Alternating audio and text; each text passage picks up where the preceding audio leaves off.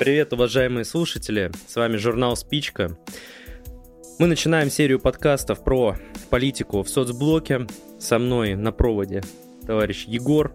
Мы поговорим сегодня про советско-югославский конфликт. Привет, Егор! Привет! Сегодня, да, мы начнем новую серию подкастов, посвященным переломным моментам в социалистическом блоке, в этих подкастах мы не будем подробно пересказывать все события, которые там происходили. Для этого мы предоставим специальную литературу, на которую, которую вы сможете прочитать. А мы сделаем акцент на наиболее важных событиях и попытаемся осмыслить их с точки зрения теории. Также э, сразу скажу, что в этих подкастах мы будем рассматривать процессы в странах э, конкретно Восточной Европы. А, Чехословакии, Венгрии, Польши, Восточной Германии, Югославии и а, в меньшей степени Румынии, Болгарии и Албании. Мы не будем затрагивать азиатские страны, такие как КНДР и Китай, так во-первых, я не считаю себя компетентным в этих вопросах, а про них, думаю, более подробно расскажет Василий, наш специалист, который записывает подкасты по истории Кореи. А во-вторых, динамика развития КНДР и Китая несколько отличалась от других соцстран, поэтому сосредоточим внимание на странах Восточной Европы. И в первом подкасте будем говорить о э, первом крупном расколе в соцблоке, советско-югославском конфликте. Обычно под крупным расколом в соцблоке и комдвижение называют, э, обычно когда говорят об этом, называют э, советско-китайский конфликт. А, но в своих подкастах я хочу показать, что э, таких расколов и крупных конфликтов в соцблоке было немало, и взаимоотношения между СССР и другими социалистическими странами не, никогда не представляли из себя в полной мере единое, так сказать, социалистическое содружество, а сочетали в себе э, корни значительных конфликтов, как политических, так и экономических, и в том числе попытки компромиссов для решения этих конфликтов. И э, первый советско-югославский конфликт, э, первый такой конфликт советско-югославский, очень сильно повлиял на э, страны соцблока. Также сегодня мы будем говорить только о периоде 45-49 годов, то есть о генезисе конфликта и его ближайших последствиях. Долгосрочные последствия советско-югославского конфликта мы э, будем затрагивать уже в следующих подкастах, так как э, эти последствия были очень сильно растянуты во времени. И начнем с того, какое положение было в странах э, еще складывающегося соцблока в период 45-47 годов.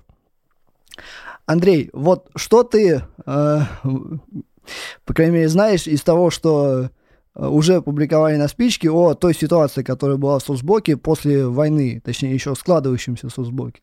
Когда мне такие вопросы задают, я как на экзамене сижу, сразу все забываю.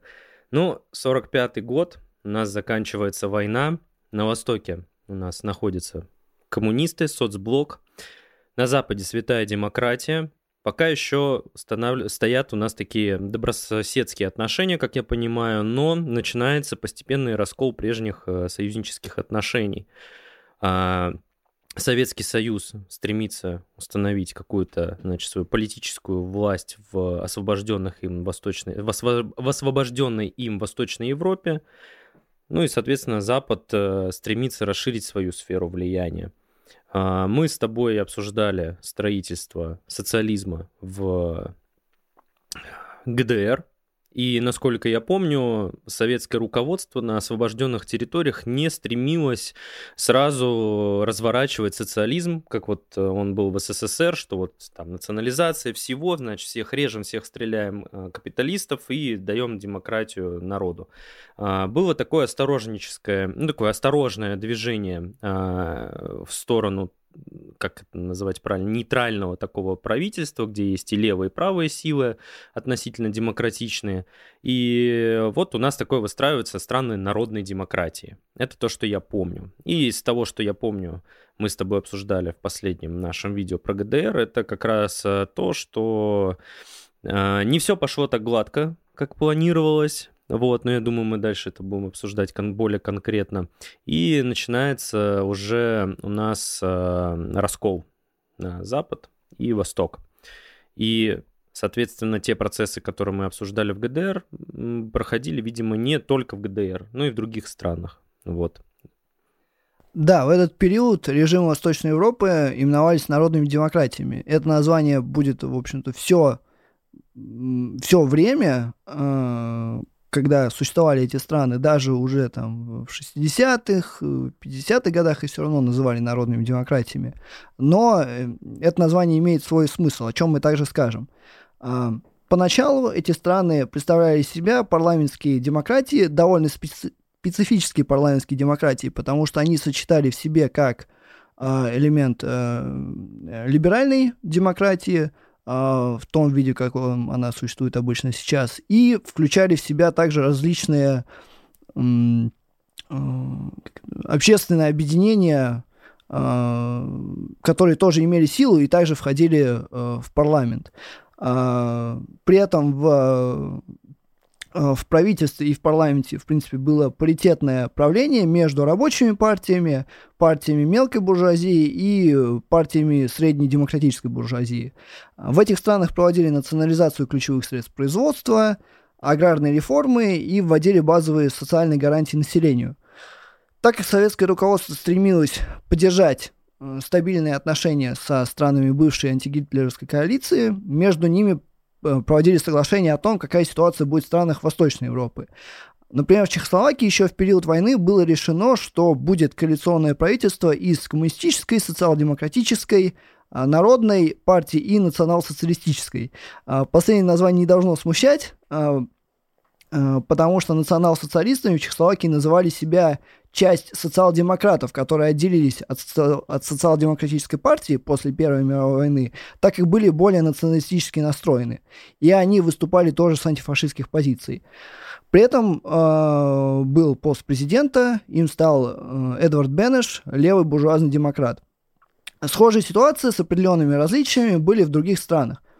И э, интересно разобраться с тем, как понимали в этот период э, режим народной демократии как советское руководство, так и руководство таких, э, так и руководство самих режимов. Э, если говорить о э, том, как понимали народную демократию, например, буржуазные демократы, то это довольно просто выразил тот же Бенеш.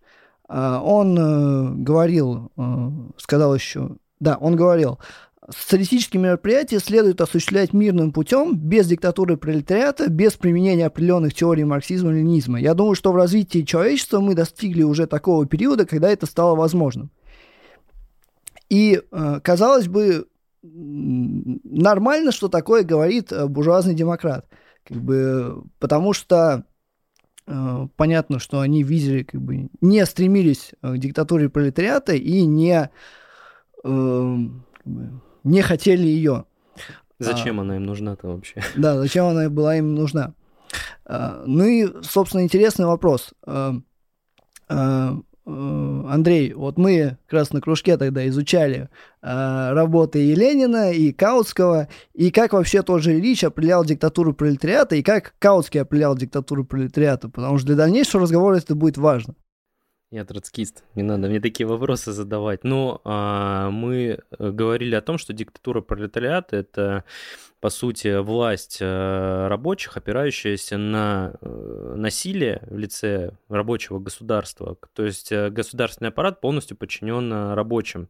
Причем этот аппарат не произрастает напрямую из предыдущего буржуазного, да, так скажем, государственного аппарата, а выстраивается самим пролетариатом. Каутский же у нас, э, предатель дешевка, выступал за то, чтобы непосредственно буржуазными методами, э, значит, выборами и прочим добиться некой э, большинства вот со стороны рабочих, чтобы их стало большинство. Вот тогда это уже считается диктатурой пролетариата, потому как он это вот выражал.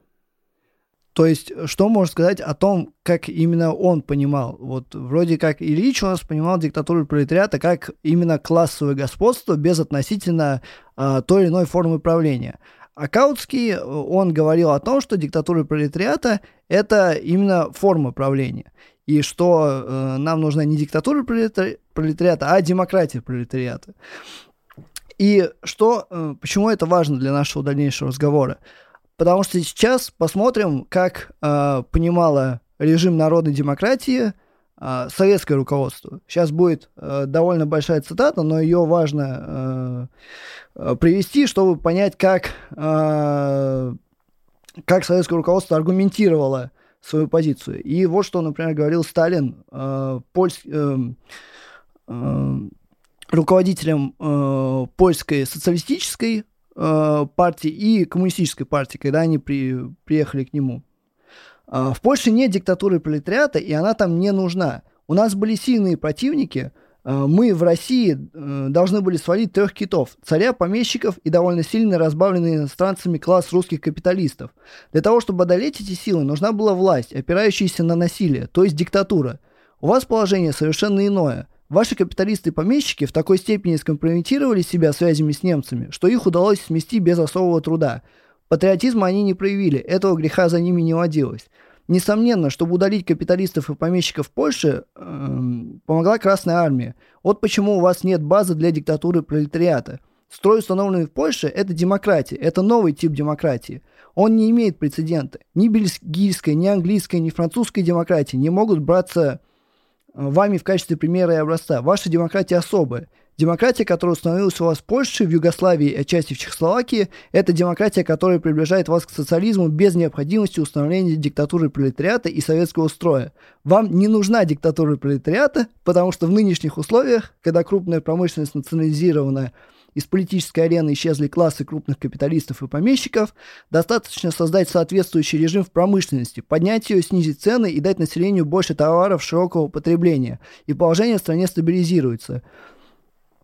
А, там еще далее говорил. И режим, установленный в Польше, а, обеспечивает ей максимум независимости, создает все необходимые условия для процветания без эксплуатации трудящихся. Этот режим стоит сохранить. И далее еще уже э, в другой раз, он говорил, э, должна ли Польша пойти по пути установления диктатуры пролетариата? Нет, не должна. Такой необходимости нет. Более того, это было бы вредно. Перед Польшей, как и перед другими странами Восточной Европы, в результате этой войны открылся другой, более легкий, стоящий меньше крови путь развития, путь социально-экономических реформ. Вот, Андрей, что ты можешь сказать о таких интересных высказываниях?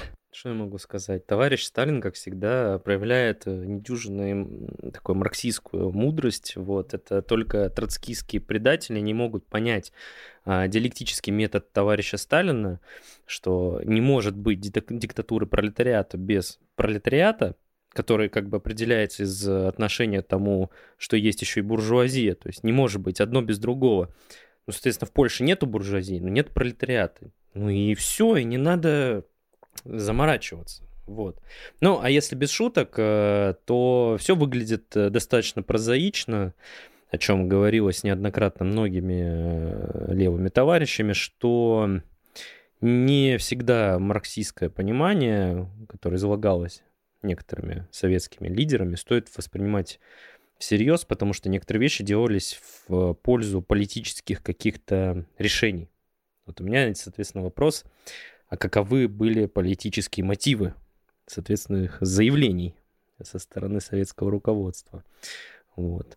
Э, ну, насчет политических мотивов, тут опять же э, большой вопрос. То есть, с одной стороны, да, действительно, политические мотивы влияли, и внешнеполитические на то, э, как мы преподносим, как советское руководство преподносило эти режимы.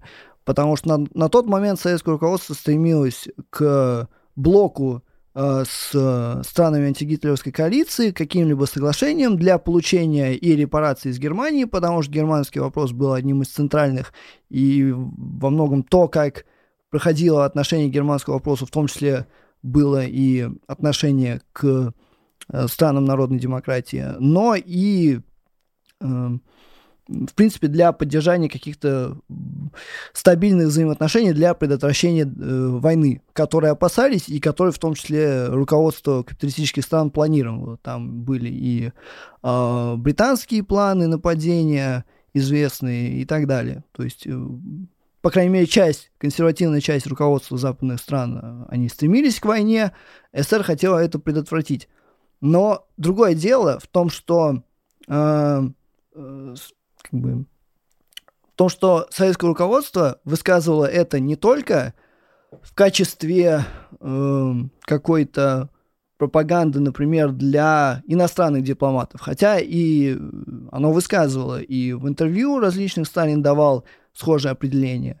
А, но это же, во-первых, говорилось и э, в личных разговорах с э, коммунистами, э, и говорилось в, в том числе в различных теоретических работах. А, например, вот мы писали про дискуссии экономические, которые были в позднесталинский период.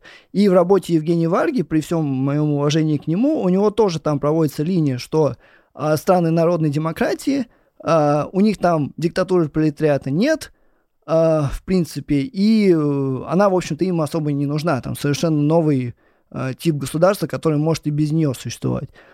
То есть это было не только пропаганда. И, например, в работе Троцкий, Сталин, коммунизм, который в Ленин Крю, тоже говорится, что это только пропаганда, при этом ссылаются на историка Леонида Яновича Гибианского. На самом деле ссылка на этого историка, он, собственно, говорит, что вот это просто Сталин там э, хитрил и скрывал свои действительные намерения, а на самом деле он-то понимал, что там в диктатуре пролетариата они все придут. Но, во-первых, тут существует большой спор между историками как в отношении к странам народной демократии, так и в отношении к германскому вопросу и, в принципе, к внешней политике Советского Союза в первые послевоенные годы. А стремился ли Советский Союз к изначально к, к тому, что в итоге вышло, к блоковой такой политике, к советизации в том виде, в каком она вышла, а, и так далее. Э, существует две, два течения. Это условно традиционалисты, они доминировали до 90-х годов, потому что архивы еще были не открыты, хотя продолжают доминировать и сейчас.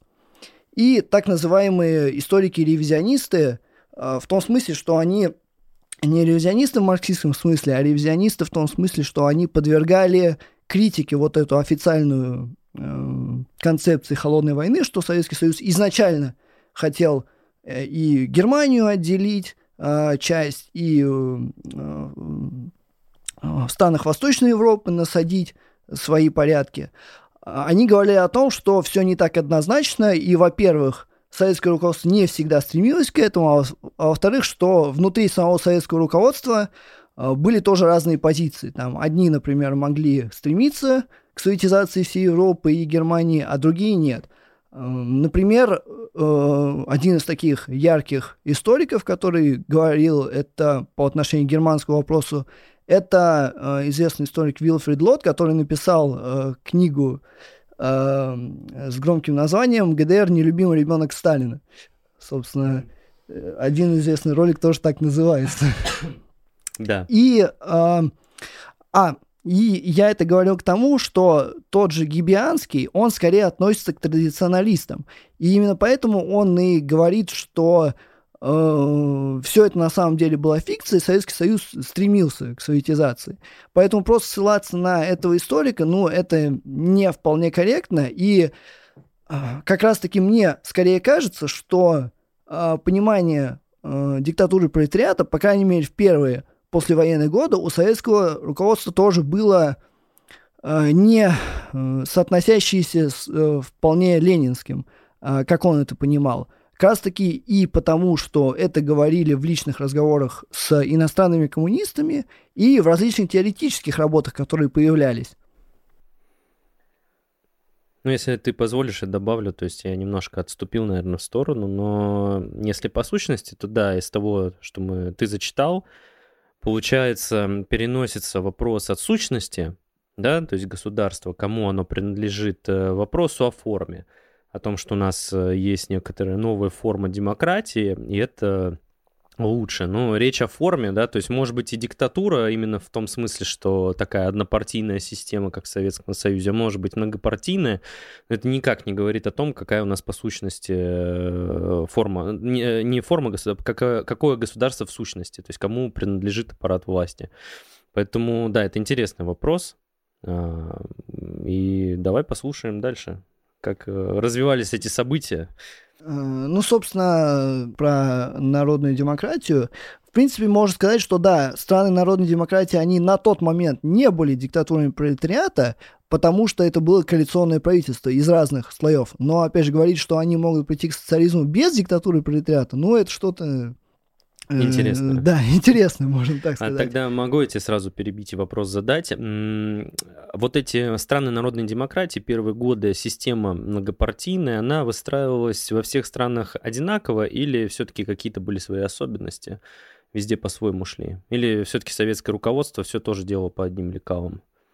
А, ну, везде было примерно по одним лекалам. Обычно был э, блок партий, который э, принимал основные решения э, коалиционно а в Восточной Германии это назывался а, антифашистский демократический блок, в Чехословакии это назывался Национальный фронт, а в Югославии тоже Национальный фронт, и, в общем-то, примерно такая система была во всех. Был пост президента, был парламент, и, в принципе, везде вот было по схожим, там как конечно, были э, некоторые отличия, но это не так существенно. А в чем еще интересно? Э, было две, опять же, страны, которые выбивались несколько из э, вот э, этой ситуации. Во-первых, это Югославия, э, потому что уже с, практически с самого начала ее существования коалиционное правительство было фикцией. А в отличие от других стран, где действительно э, были попытки коалиционных, коалиционных взаимоотношений – между разными социальными слоями и классами, то в Югославии э, за счет очень большого влияния партизан-коммунистов э, бывшие королевские министры уже в течение 45 года потеряли власть, и уже э, к концу 45-го фактически установилась коммунистическая полностью власть. Э, и, но советское руководство все равно называла такую систему народной демократии. Хотя фактически к той народной демократии, которая была в других странах Восточной Европы, это уже отношения не имело. Хотя само советское руководство признавало, что югославы э, продвинулись дальше всех в преобразовании общества в сторону социализма. Но все равно это было для них народной демократией. А, например, тоже югославское руководство с 1945 года начало добровольную коллективизацию, а к 1946 году уже вся промышленность была национализирована. В отличие от стран Восточной Европы, где национализируют только командные высоты, а коллективизация началась только где-то там 1949 года.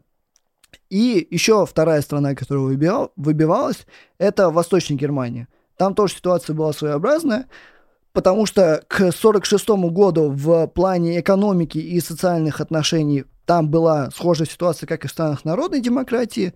Про прошла аграрная реформа, прошла национализация, э, проводилась социальная политика, э, но Э, в политическом смысле в Восточной Германии не было государства и даже не было в полной мере центральной администрации.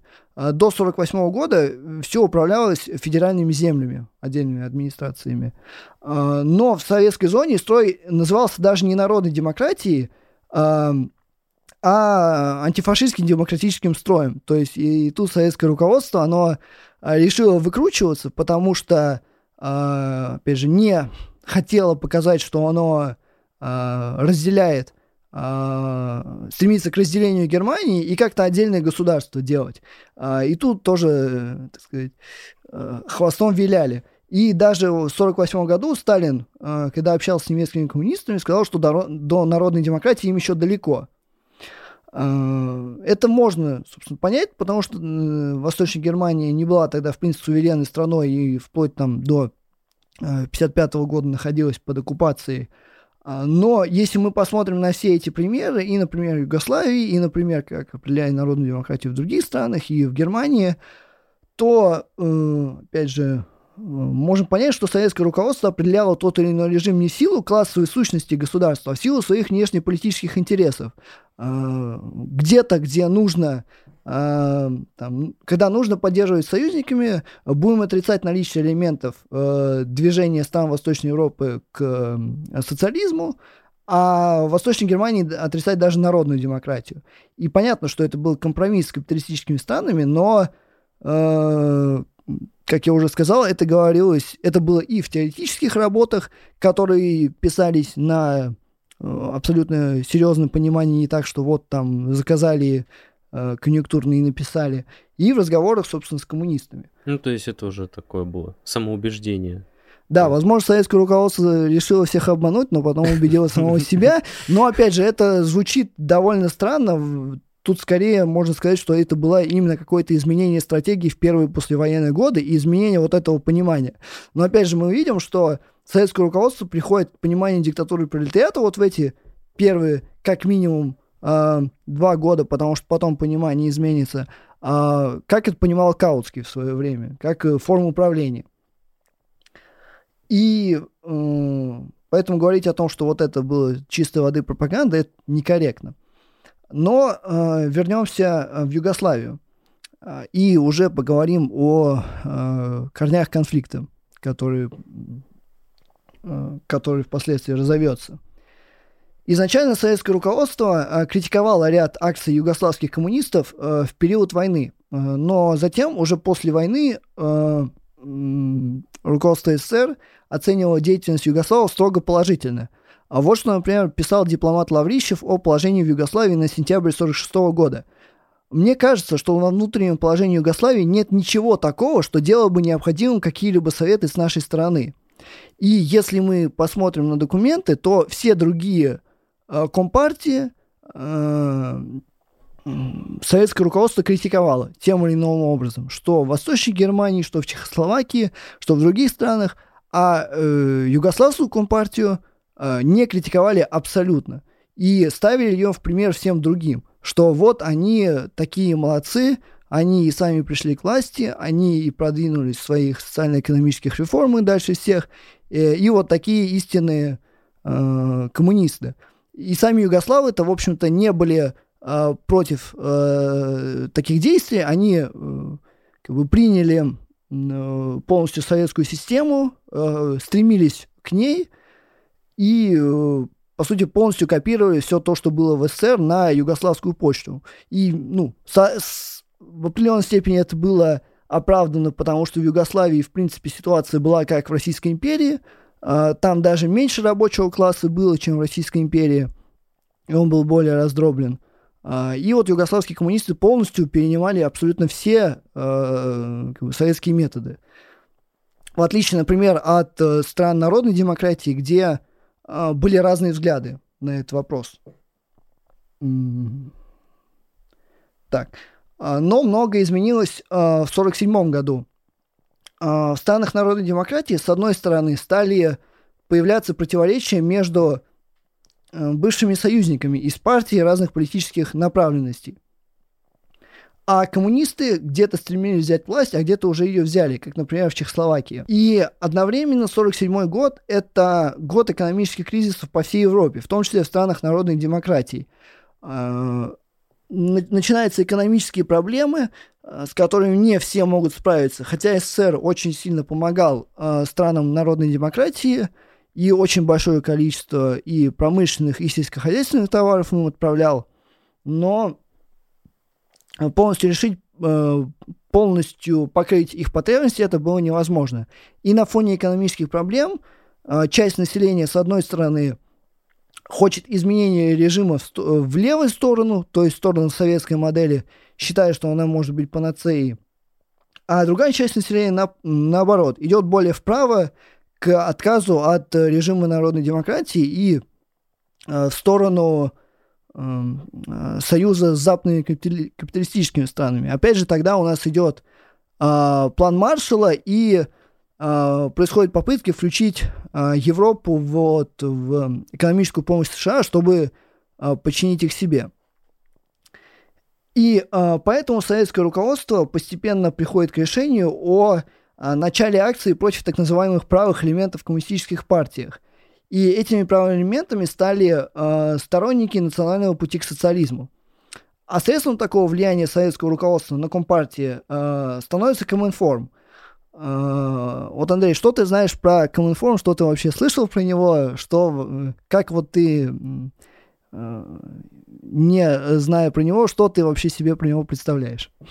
Ну, как я примерно представляю, что это орган такого координации левых сил, соцблоке, и, я так понимаю, не только в соцблоке, то есть это и правительство, и некоторые партии в буржуазных странах, но как из э, подслушанных мной разговоров в колуарах, я так понимаю, что Коминформ не стал аналогом э, Коминтерна, то есть это скорее было средство, ну, как мне кажется, подчинения а, коммунистических партий и коммунистических правительств э, советскому руководству. То есть, э, то есть это не скорее не как организация равной координации, да, а скорее как попытка создать орган централизации власти вот в Москве, как я себе это представляю. А, вообще сам Коминтерн э, в, в конечном итоге уже где-то с конца 20-х годов стал органом подчинения коммунистических партий СССР, потому что уже в 20-х годах а в Коминтерне официально э, издается я не помню, то ли это был декрет, то ли указ, но суть его в том, что э, коммунисты, э, которые входят в национальное отделение коммунистической партии э, Коминтерна, обязаны защищать СССР вне зависимости от того, как э, как бы э, влияет, как положительно или отрицательно это влияет на положение там рабочих в э, своих странах или вообще как ли это на коммунистическое движение в этих странах влияет. Э, об этом, кстати, можно несколько кратко прочитать в, э, в переводе биографии Вальтера Ульбрихта, который мы переводим. Там говорится о том, как это, собственно, могло повлиять. И в том числе, как это повлияло, например, на положение партии после пакта Молотова-Риббентропа. Хотя сам пакт, понятное дело, он был необходим, и без него Советский Союз вряд ли бы выжил. Но в связи с этим пактом а, советское руководство через Коминтерн а, э, запретило а, коммунистическим партиям критиковать нацистский режим. Если до этого с где-то вот с 1935 года идет политика единого фронта и попытка противостоять нацистам, то вот в период этого пакта недолговременно коммунистическая партия резко перестают критиковать нацизм, а, и вот часть коммунистов очень сильно разочаровываются в а, Советском Союзе, и даже есть сборник а, документов, изданный Роспен, называется «Предатель ты, Сталин», вот посвященный различным откликам коммунистов на этот пакт. Ну, это прямо очевидно, что это прям сильно блокировало рабочее движение по всему миру то, по сути, потому что, извините, нацистская Германия, она не одна, и, конечно, понятно, что не, ну, не критикуем вот эту часть э, карты, но все равно это сказывается на общем положении э, любой критики, потому что так или иначе затрагивается нацистская Германия, вот. Ну, по сути, да. Мне кажется, это прям остановило все рабочее движение. Я думаю, многие были в некотором шоке таком находились. Да. И, э, но в связи с э, блоком союзников уже в 43 году Коминтерн распускается, и есть такой миф, который в том числе э, я когда-то думал, что так и было, что Коминформ стал как бы вот а, продолжением Коминтерна в том смысле, что цель была, опять же, поддержка революционных движений. Но не вполне так. Изначально Коминформ, вообще изначально советское руководство само решило, что не нужно создавать такой же орган, как Коминтерн а нужно создать орган, да, координации для социалистических стран с целью обмена информацией, помощи в различных вопросах. И сами, само руководство стран Восточной Европы тоже хотело создать такой орган, и были дискуссии об этом.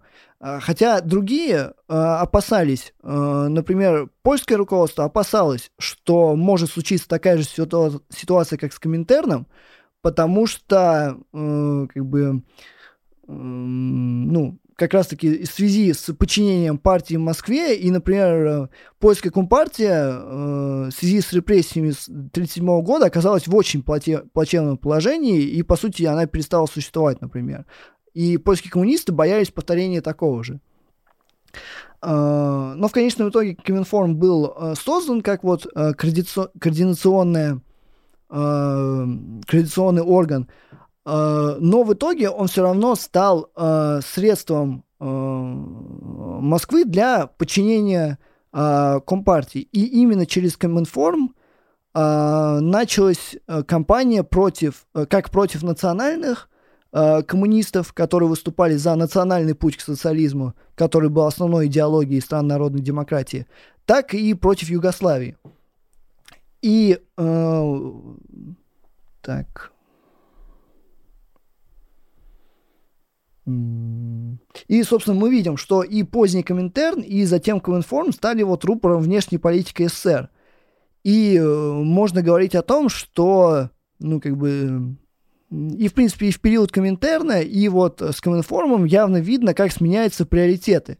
Если до этого все же э, основой является поддержка революционных движений, то ну, как бы нельзя говорить, что, точнее, если до этого поддержка революционных движений, и, в принципе, Советский Союз всю свою историю поддерживал революционные движения вплоть там до Брежневской эпохи, у нас тоже была статья про это, про то, как финансировались революционные движения в брежневское время. Но все же приоритеты меняются. И можно говорить, что для Советского Союза в послевоенные годы особенно э, для советского руководства важным становится, по сути, защита своего государства. Э, и в том числе в Э, в жертву различных коммунистических движений. Э, яркий пример, из-за чего потом начался конфликт между Югославией и Грецией, это поддержка греческих коммунистов. Потому что между СССР и Британией для поддержания Союза было соглашение, что советское руководство туда не лезет, и это как бы дело Греции. А Греция, хотя была независимой страной, фактически э, была под влиянием э, британских, э, э под влиянием Британии. И там проходила гражданская война э, между коммунистами и э, пробританскими силами. А, югославы хотели э, поддерживать греческих коммунистов, а, в принципе, потому что они и хотели поддерживать революционные движения, и югославы видели себя как некий такой э, гегемон на Балканах. Да, они хотели и э, получить влияние над Грецией, и Албанией, и Болгарией. Но как бы советское руководство начало в том числе из-за этого критиковать Югославию. Еще одна причина почему советское руководство начало критиковать Югославию, это э, э, попытка как раз вот э, усиления влияния в соседних странах, в Болгарии и особенно в Албании. Э, и какая ситуация в Албании была? Э, вообще в Албании до Второй мировой войны никакой компартии не было. Коммунистов там, как бы, они были очень слабы, у них не получалось создавать какую-либо крупную организацию – а в период Второй мировой войны коммунистическая партия фактически э, в Албании была создана э, с большой помощью югославов. То есть э, э, югославы, по сути, брали протекцию над албанскими коммунистами, они помогали им оружием, помогали э, специалистами, э, и как бы Албания в том числе была освобождена с помощью югославов. Э, хотя албанские коммунисты там тоже какую-то роль играли. И поэтому югославы пытались установить протекцию над Албанией. А часть албанского руководства была не против, потому что было там, так сказать, про- проюгославская руко- часть руководства. А другая часть была против. И э, СССР впоследствии стал против, потому что, например, югославы для э, формально для защиты Албании хотели э, ввести в Албанию свои войска. Э, советскому руководству это не понравилось. И еще схожие противоречия были между тем, как советское руководство видело, например, ситуацию с Болгарией. Потому что Болгария была э, страной, которая воевала на стороне Германии. Э, а югославы, в принципе, с, бол- с болгарами хотели заключить союз и федерацию, Балканскую федерацию. Э, но они это хотели сделать э, как можно быстрее до подписания мирных договоров. А для Советского Союза подписание мирных договоров э, было важно для установления нормальных отношений с союзниками по антигитлеровской коалиции. И э, вышло так, что югославы вместе с болгарами подписали бессрочный договор о дружбе э, и взаимопомощи до того, как был подписан эм, э, договор о мирном э, взаимоотношении. И это дало повод союзникам обвинить, что вот там Советский Союз проводит там ну, какое-то несогласованные действия. А впоследствии там югославы перезаключили с болгарами договор, не бессрочно, а по-другому, а, но это уже тоже дало повод. и в конечном итоге вылилось в то, что через Коминформ советское руководство провело резолюцию о положении в Югославии, где югославам вменялся национализм и говорилось, что если современное югославское руководство не подчинится, его необходимо свергнуть. И, как сказать, то есть мы видим, что для решения, так сказать, накопившихся проблем в соцблоке а, были приняты типичные для того времени меры э, репрессии и попытки давления на страны, к сожалению. И, э, например, некоторые современные левоавторы, э, как э, на том же Линкрю Петр Биелла, который писал материал про э, Польскую Народную Республику, а, писал, что, например, польский лидер Гамулка, который тоже подвергся репрессиям, и он был э, в руководстве партии до 1948 года, э, был там правоуклонистом и националистом, аргументируя это тем, что он отказался проводить коллективизацию. В Польше, да, изначально партия декларировала, что коллективизацию проводить не будем, потому что было очень сильное влияние э, аграрного населения. А, но опять же, у нас есть примеры того, как, например, в Восточной Германии сам Сталин отказал немцам вплоть до 1952 года проводить коллективизацию э, по внешнеполитическим причинам. И да, можно сказать, что Восточная Германия это какой-то особый случай. Но более интересный пример это Албания. Потому что в 1949 году уже после того, как э, начался конфликт и после того, как э, как бы в странах народной демократии начались чистки против так называемых правоуклонистов. А Сталин встречается с Ходжей и вот что ему говорит, э, цитирую стенограмму. Товарищ Сталин замечает, что албанцы, кажется, создают колхозы. Ходжа отвечает, что на Конгрессе было принято решение приступить к созданию колхозов, но не спешить с этим делом. Товарищ Сталин говорит, что албанским товарищам не следует торопиться создавать колхозы. Албания – страна отсталая, гористая. Даже в Советском Союзе в горных районах нет колхозов. Поэтому в Албании пока создавать колхозы не следует. То есть говорить там о том, что тех, кого репрессировали, это были какие-то правоуклонисты, из-за того, что там они не хотели форсировать те преобразования, которые были форсированы в Советском Союзе, это тоже некорректно. Или, например, там говорить о том, что правоуклонистом был какой-нибудь там Гусак в Чехословакии, который, э, которого репрессировали по делу о буржуазном национализме, и он э, Э, а на самом деле он просто защищал права государственных словаков, то, о чем, э, как сказать, э, те соглашения, которые были приняты при создании Чехословакии, что Словакия будут иметь, что будет Чехословацкая федерация, и Словакия будет иметь собственный государственный аппарат. И Гусак защищал это, но его в дальнейшем репрессировали. Ты не понимаешь, это другое. Советскому руководству лучше знать, как было правильно делать. Но вообще интересно складывается ситуация. Да, интересная ситуация, что э, часть даже тех, кто репрессировал потом этих, э, кто репрессировал этих правоуклонистов, их в свою очередь тоже репрессировали.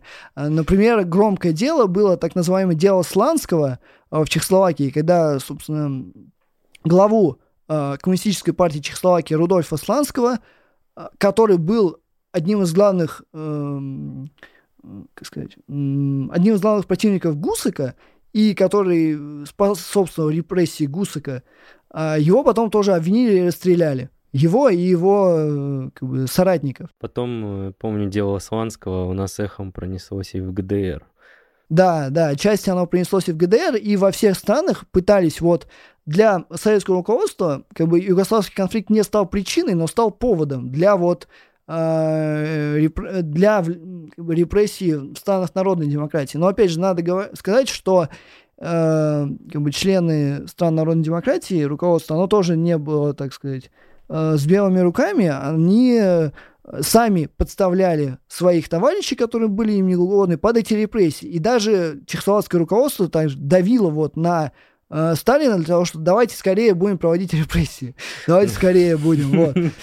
Ну, дай коммунисту власть, он сразу своих товарищей репрессирует. Ну, в общем, опять началась э, борьба за власть вот, которую не остановить. Да, борьба за, за власть. Если в период до 1947 года был э, компромисс не только с буржуазными демократами э, и мелкой буржуазией, но и между э, коммунистами-эмигрантами, которые в период Второй мировой войны были в СССР, и коммунистами местными, которые оставались, э, то затем э, уже полную власть начинают получать коммунисты-эмигранты. Проводились репрессии против национальных коммунистов, э, причем в разных странах эта динамика была разная. Наибольшая охват репрессий получилось в Чехословакии. Наименьшее, наверное, это было в ГДР, потому что там, например, вышло так, что эм, автором э, тезиса о немецком пути к социализме, социализму был Антон Акерман. Он тоже был одним из э, э одним из иммигрантских коммунистов, и когда вот сказали, что нужно этот тезис судить, Акермана просто сняли с поста, но ничего с ним не делали, он точно так же продолжал работать э, в партии, э, в партийном руководстве, э, и даже потом в том числе поднялся в Политбюро, а в 1953 году даже, даже стал одним из критиков Фульбрихта, когда происходили события, о которых мы рассказывали. И, в принципе, в ГДР все эти репрессии, они очень такое слабое имели э, развитие. Э, в то время как, например, в той же По... э, в, Чехословакии и Венгрии это было значительно более ярко проходило. э, но вернемся э, к Югославии. Э, собственно, Югославию критиковали за то, что э, в югославской компартии там нет э, демократии, то, что там узкая группа власти, а, то, что партия э, там не, не занимается активной работой и т.д. А, хотя в том числе, на самом деле, эти же все э, упреки можно было отнести ко всем компартиям, в том числе и к советской. Да, я хотел спросить, это мы сейчас про Югославию или про СССР говорим? Да. А, да, про Югославию. А, обвиняли во всем, всем, чем только можно, и, э, например, военные контакты Югославии с э, союзниками, которые в том числе СССР поддерживал, чтобы югославы в период войны получали помощь союзников, их тоже в этом постфактум обвиняли, в том, что они вот такие-то там э, буржуазные наймиты и всякое такое. И опять же, тут можно вернуться к тому, как, опять же, советское руководство понимало в то время диктатуру пролетариата. Хотя после вот этих репрессий, после отказа о национальном пути к социализму, э, народная демократия объявили, что это все-таки движение к диктатуре пролетариата и ее форма э, но, например, те же югославов, они не только у нас не диктатура пролетариата, а, но они просто это теперь у нас чисто капиталистическая страна. Почему? А потому что как бы э, внешнеполитические амбиции СССР, они как бы перевешивали классовый анализ советского руководства. Как бы понятно, что югославы сами виноваты в этом, но и как бы советское руководство, оно, э, видимо, не вполне, э, ну, не так уже было важно именно единство коммунистического движения. Хотя единство-то было важно, но единство именно э, даже не коммунистического движения, а самого соцблока, как он был, то есть э, союзных государств, которые защищали СССР. Э, и опять же мы видим, что приоритеты меняются. Приоритет становится, так сказать, концепция национальной безопасности. Она была широко, широко распространена в Европе до Второй мировой войны, когда каждое государство было была концепция, что для безопасности каждого государства нужно э, расширять территорию и включать соседние государства в орбиту своего влияния. А, и, по сути, это СССР перенял после Второй мировой войны советское руководство. И, ну, вот мы видим такую, как сказать, э, потерянную солидарность коммунистических э, э, движений и тоже часть коммунистов из стран э, соцблока, в том числе, э, разочаровались в СССР. Э, и во всех странах э, Восточной Европы были те, кто симпатизировал Югославии, и даже если не симпатизировали Югославии, но были недовольны тем, что происходило, э, в том числе в руководстве. Например, явный пример – это э, был такой коммунист в Восточной Германии Вольфганг Леонгард. Он э, одним из первых вместе с э, группой Ульбрихта в апреле 1945 года прибыл в Германию, э, состоял в ЦК СИПГ, был одним из, э, ну, не прям в руководстве партии, э, потому что в Политбюро, я помню, он не входил, но одним из руководящих э, занимался активно антифашистской работой, но вот этот советско-югославский конфликт его, например, очень сильно подкосил, и он потом эмигрировал в Югославию.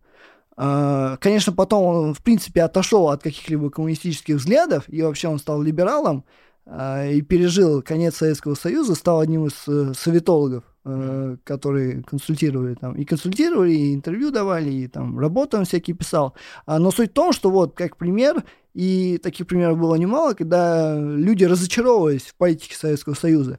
И опять же, мы будем потом в других подкастах говорить о долгосрочных последствиях этого и конфликта, и вот отказа, э, точнее этих репрессий, то, что те, э, то руководство, которое в середине 50-х годов будет реабилитировано и придет к власти. Например, тоже Гамулка после 56 -го года он придет к власти. Э, или, например, кадр в Венгрии тоже, его тоже репрессируют, он тоже придет к власти. Э, они уже будут более скептически относиться и к Советскому Союзу, и понимать, что как бы э, как это сказать, что не все так, как твердят на самом деле, и нужно уметь играть вот в эти, так сказать, э, политические игры, понятно, что они будут всегда в том, как бы пока существует государственный аппарат, но вот эти действия Советского Союза, они вот прямо очень ярко подламывали те, э, как бы, ну, по крайней мере, то, пони то понимание, которое было у большинства коммунистов, как, в принципе, коммунистическое движение должно быть, каким оно должно быть солидарным. Ну, несмотря, так скажем, на все эти внутренние несогласия, у нас Югославия Э, спасибо Коминформу и Москве, как бы оказалась в таком вакууме, да, получается, во всем советском блоке, ну, во всем социалистическом блоке. Да, и это противоречие, страна, которая провозглашала себя наиболее явно коммунистической, и которая сам СССР э, ставил всем в пример, э, оказалась вне этого блока э, единственной, оно, она такое была, Э, на тот момент, и, в принципе, она осталась такой единственной вплоть до окончания, потому что другие страны, например, э, ну, вплоть до развала СССР, потому что другие страны, э, которые, ну, не было настолько явных стран, которые прямо себя прямо коммунистическими провозглашали, были там левоориентированные режимы, какие-нибудь там, которые говорили, что мы движемся к социализму, но мы не коммунисты, а Югославы себя прямо называли коммунистами, прямо говорили, что вот э, мы стремимся к социализму а, и поддерживали другие революционные движения, а, но вплоть до конца СССР отношения всегда были напряженными, они менялись, и, например, югославы потом вошли в СЭФ в качестве наблюдателей, но именно как часть э, соцблока они никогда советским руководством не воспринимались, э, хотя и шли на различные компромиссы. Э, и, э, но при этом югославы, опять же, этот конфликт мы можем понимать не как, например, конфликт между э, не знаю, конфликт о том, как нужно строить, например, соцобщество. Потому что и Югославы, и советское руководство, оно по... Югославы строили э, свое общество, югославские коммунисты, по советским лекалам полностью, абсолютно. И даже когда югославов обвинили в том, что они делают что-то не так, они решили, давайте мы покажем, насколько мы советские коммунисты. И они, например, начали и по идеологическим, и в том числе там по ряду экономических причин а, начали активно форсировать коллективизацию а, и индустриализацию. Это, конечно, привело к тяжелым последствиям, о которых мы будем говорить уже в следующем подкасте, но они попытались показать, что, что они то, что обвинения против них неправомерны. Э, то, что они там не фашистская клика. Э, хотя, что интересно, после вот этого конфликта, опять же, эм, то, как оценивали и дипломаты югославов, меняется вплоть до наоборот. Если до этого они там э, самые правильные коммунисты, то после этого любое действие югославов, абсолютно любое, клеймится там эм, эксплуатацией там пролетариата и всякое такое. Любое абсолютно, вплоть до 53 -го года, когда уже умер Сталин, и начались попытки разрядки. Ну, да, я так понимаю, что никакого, э, никакого анализа или даже попытки анализа не было. То есть э, сразу в ход э, шла какая-то пропаганда, да, то есть в данном случае штампы летели. А, штампы шли, попытки анализа были, но попытки анализа именно что, например, Э, там в документах, э, в документах посольств есть отдельный э, документ, посвященный анализу системы самоуправления, которую начали вводить Югославии. Как раз в ходе конфликта югославы начали, вот югославы как раз начали анализировать, что может приводить к таким конфликтам в соцблоке. Видимо, это какое-то вырождение. И э, они в том числе начали принимать и теории отчасти Троцкого, и теории раннего Маркса о том, что нужно самоуправление. Понятно, что там на самом деле самоуправление вводилось, во-первых, очень ограниченно, и поначалу оно скорее было э, именно что идеологии. Реально самоуправление больше и рабочий совет там начали вводиться позже. Но, по крайней мере, в идеологии они попытались это как-то переосмыслить. А, но советское руководство э, там были отчеты о системе там самоуправления, рассказывалось, как оно работает, а в конце всегда подписывалось, что вот эта система э, там или любое действие там э, способствует там подчинению там рабочих там тому-то, тому-то, тому-то. Э, вот так. И фашистская, что... фашистская клика Тита. Да, фашистская клика Тита. И тут что еще интересно, э, самым таким столпом э, сталинизма на тот момент э, была Венгрия, и Венгрия была рупором вот, антиюгославской пропаганды, потому что Венгрия была соседней страной, и, в принципе, Ракоши, э, руководитель э, венге, э, венгерской партии трудящихся, э, он э, тоже к югославам относился э, настороженно, и вот э, активно проводил пропаганду, э, вплоть до того, что были всякие очень одиозные э, обвинения – Например, в, в главной венгерской газете, органе э, Центрального комитета э, Коммунистической партии, писалось, с точки зрения безнравственности члены банды Райка, э, банда Райка это те, кто были э, репрессированы в Венгрии по делу Райка, вот. С точки зрения безнравственности, члены банды Райка все на одно лицо. Самым мерзким и отвратительным кажется тот, кто дает показания в данную конкретную минуту, свидетельствуя о том, какие вампиры жалеют на вонючем болоте империализма. Тита такой же вампир. Ну, понятно, да. Угу. Аргументы на уровне, да, Восточной Европы. Но я так понимаю, ограничивалось не только штампами. Сколько я помню, и в Венгрии, и в Москве были созданы югославские печатные органы, которые выпускали про московскую позицию по югославскому вопросу.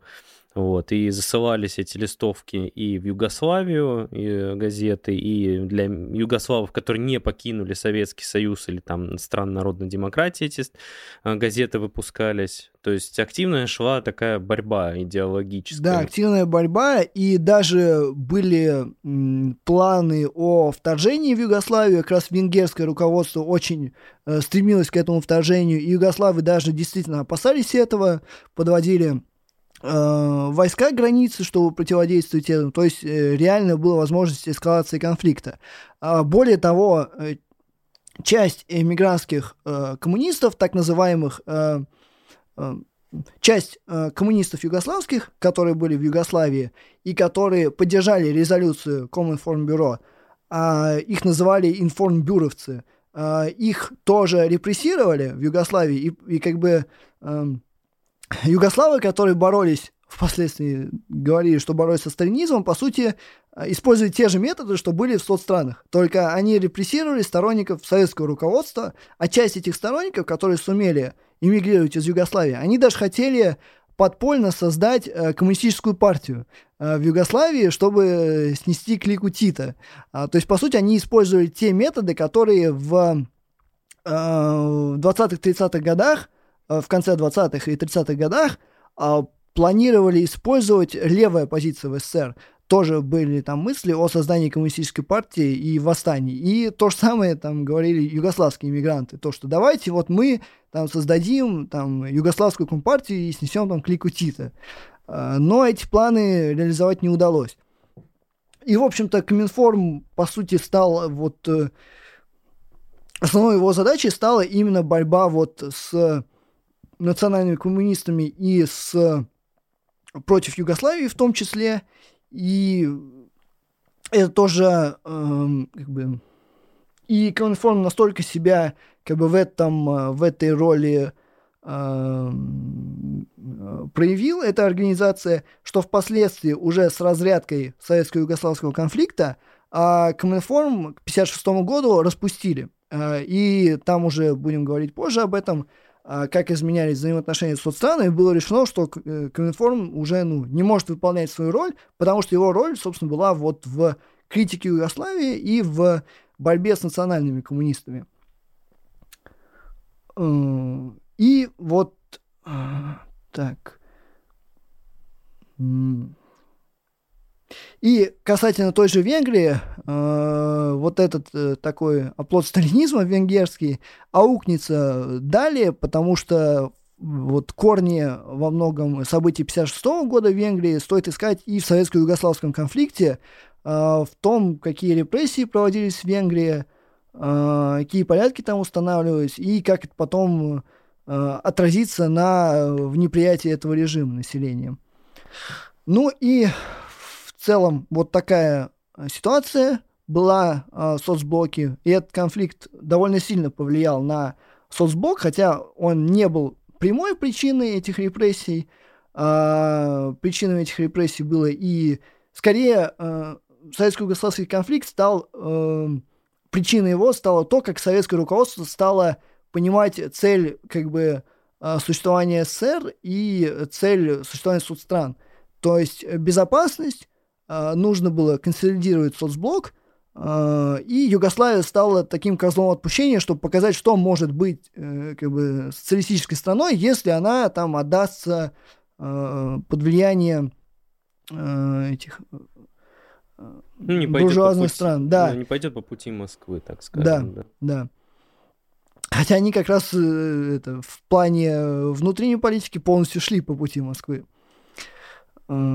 Таким образом, можно сказать, что у советского руководства, во-первых, в послевоенное время э, меняется понимание э, диктатуры пролетариата, э, хотя потом оно э, станет, э, ну, как бы, по потом будут говорить, что народная демократия тоже форма диктатуры пролетариата, но как бы, для советского руководства уже становится важно э, как бы, не столько попытка осмыслений действительно, сколько вот идеологических штампов. Ну и позже уже будем говорить о влиянии этого конфликта и вот событий и репрессий, и отказа от национального пути к социализму, но на страны соцблока и о том, как, например, это повлияло на э, крупный экономический кризис, который произошел в социалистических странах в 1951-1953 годах.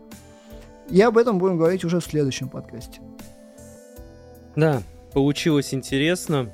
В завершение я кое-что хотел бы еще так, скажем, затронуть. Э, это будет, наверное, уже и в конце серии подкастов, но будет такая затравка на будущее.